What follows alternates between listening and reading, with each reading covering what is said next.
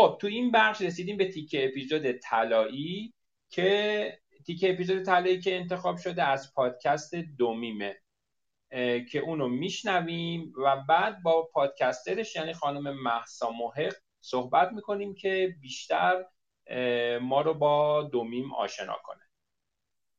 تاریخدانها تلاش زیادی برای پیدا کردن دستنوشته های شکسپیر کردن اما تنها چیزی که تا امروز می‌دونیم که قطعا نوشته دو کلمه که بالای امضای وصیت نامش نوشته و این دو کلمه اینه به وسیله من بای می. باور جمعی بر اینه که شکسپیر 37 نمایشنامه 154 غزل و دو شعر بلند روایی نوشته و تنها کلمه‌ای که مطمئنیم حتما نوشته این دو کلمه هستند. به وسیله من. مغز ما وقتی همه اطلاعات رو نداره و تصویر کاملی نداره خودش شروع می‌کنه پر کردن فضاهای خالی. زندگی شکسپیر هم پر از فضای خالی و بی اطلاعاتیه که مغز ما می‌تونه خودش تکمیلشون کنه. شاید دلیل اینکه هنوز آدما درگیر این موضوع باشن و دهها و شاید صدها تئوری در موردش وجود داشته باشه همین باشه. به کسایی که معتقدن ویلیام شکسپیر هنرپیشه همون ویلیام شکسپیر نویسنده هست میگن استراتفوردیان اونا به نمایشنامه های شکسپیر نگاه می‌کنن تا به وسیله اتفاقات اونا فضاهای خالی زندگی شکسپیر رو پر کنن. به کسایی مثل مارک توان که معتقدن این دو نفر یعنی شکسپیر هنرپیشه و شکسپیر نویسنده یکی نیستن میگن ضد استراتفوردیان انتای استراتفوردیان. اونا به نقاطی نگاه می‌کنن که حقایق کمرنگ میشن. اینجاست که میگن که تفاوت در نگاه توست نه چیزی که به آن مینگری. قطعی که شنیدیم تیکه اپیزود طلایی بود که از اپیزود یک پادکست دومیم انتخاب شده بود. حالا میریم و با پادکستر دومیم صحبت کنیم. سرکار خانم محسا محق و ببینیم که این اپیزود طلایی رو به چه دلیل انتخاب کرده بود و همینطور توضیحاتی بدن که ما رو با پادکست دومیم به صورت کامل آشنا کنند. سلام خانم محسا موه خیلی ممنونم که دعوت منو پذیرفتین و اومدین که با همدیگه بعد از شنیدن تیکه اپیزود طلایی از پادکست شما با همدیگه دومیم رو معرفی کنیم سلام. من خیلی خوشحالم. خیلی ممنونم که من دعوت کردید. من در خدمتتون هستم. سلامت بشید. خیلی متشکرم از شما. یه کوچولو اول توضیح بدید در مورد تیکه اپیزود طلایی که از پادکست شما انتخاب شده که چی اصلا هست و چرا اینو انتخاب کردیم؟ بله. دو تا اپیزودی که از پادکست دومین منتشر شده در مورد ویلیام شکسپیر هست که حالا یه عده‌ای هستن که توی تاریخ عقیده دارن که نویسند نمایشنامه هایی که نوشته شده رو ویلیام شکسپیری که ما می‌شناسیم ننوشته. ویلیام شکسپیر که ما می‌شناسیم هم هنرپیشه بوده و هم نویسنده و میگن ایشون فقط هنرپیشه بوده و حالا نوشته ها رو شخص دیگری نوشته.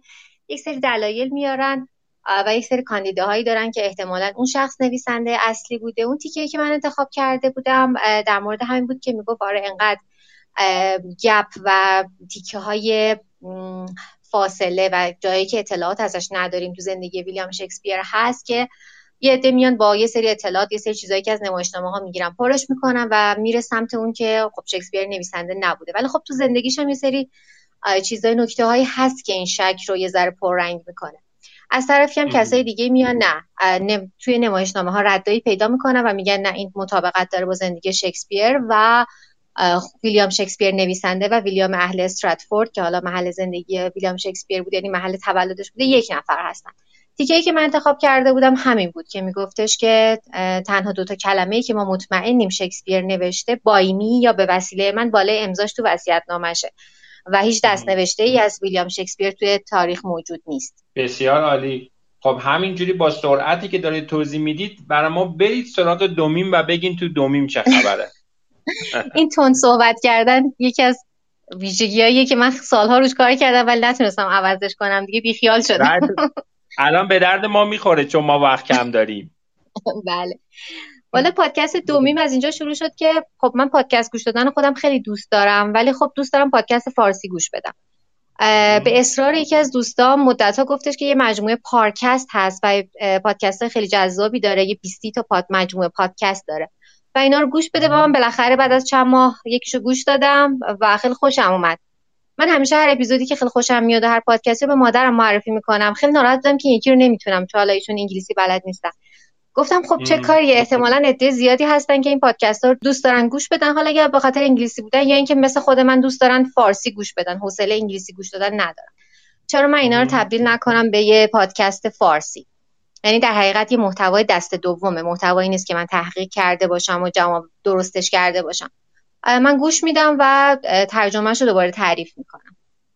تا الان دو تا اپیزود منتشر کردم که هر دوتاش در مورد زندگی ویلیام شکسپیر. اپیزود اول روایت رسمی زندگیشه و اپیزود دوم اون تئوری هایی که میگه ویلیام شکسپیر ویلیام شکسپیر نیست. و اپیزود بعدی هم رو انشاءالله دو هفته دیگه منتشر می‌کنم و در مورد مرگ پرنسس دایاناست.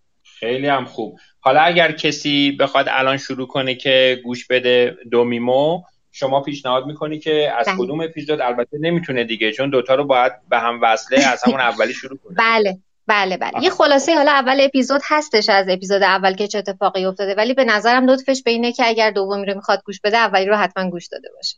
خیلی هم عالی. بعد شما همکار دارید یا تنهایی کار می‌کنید؟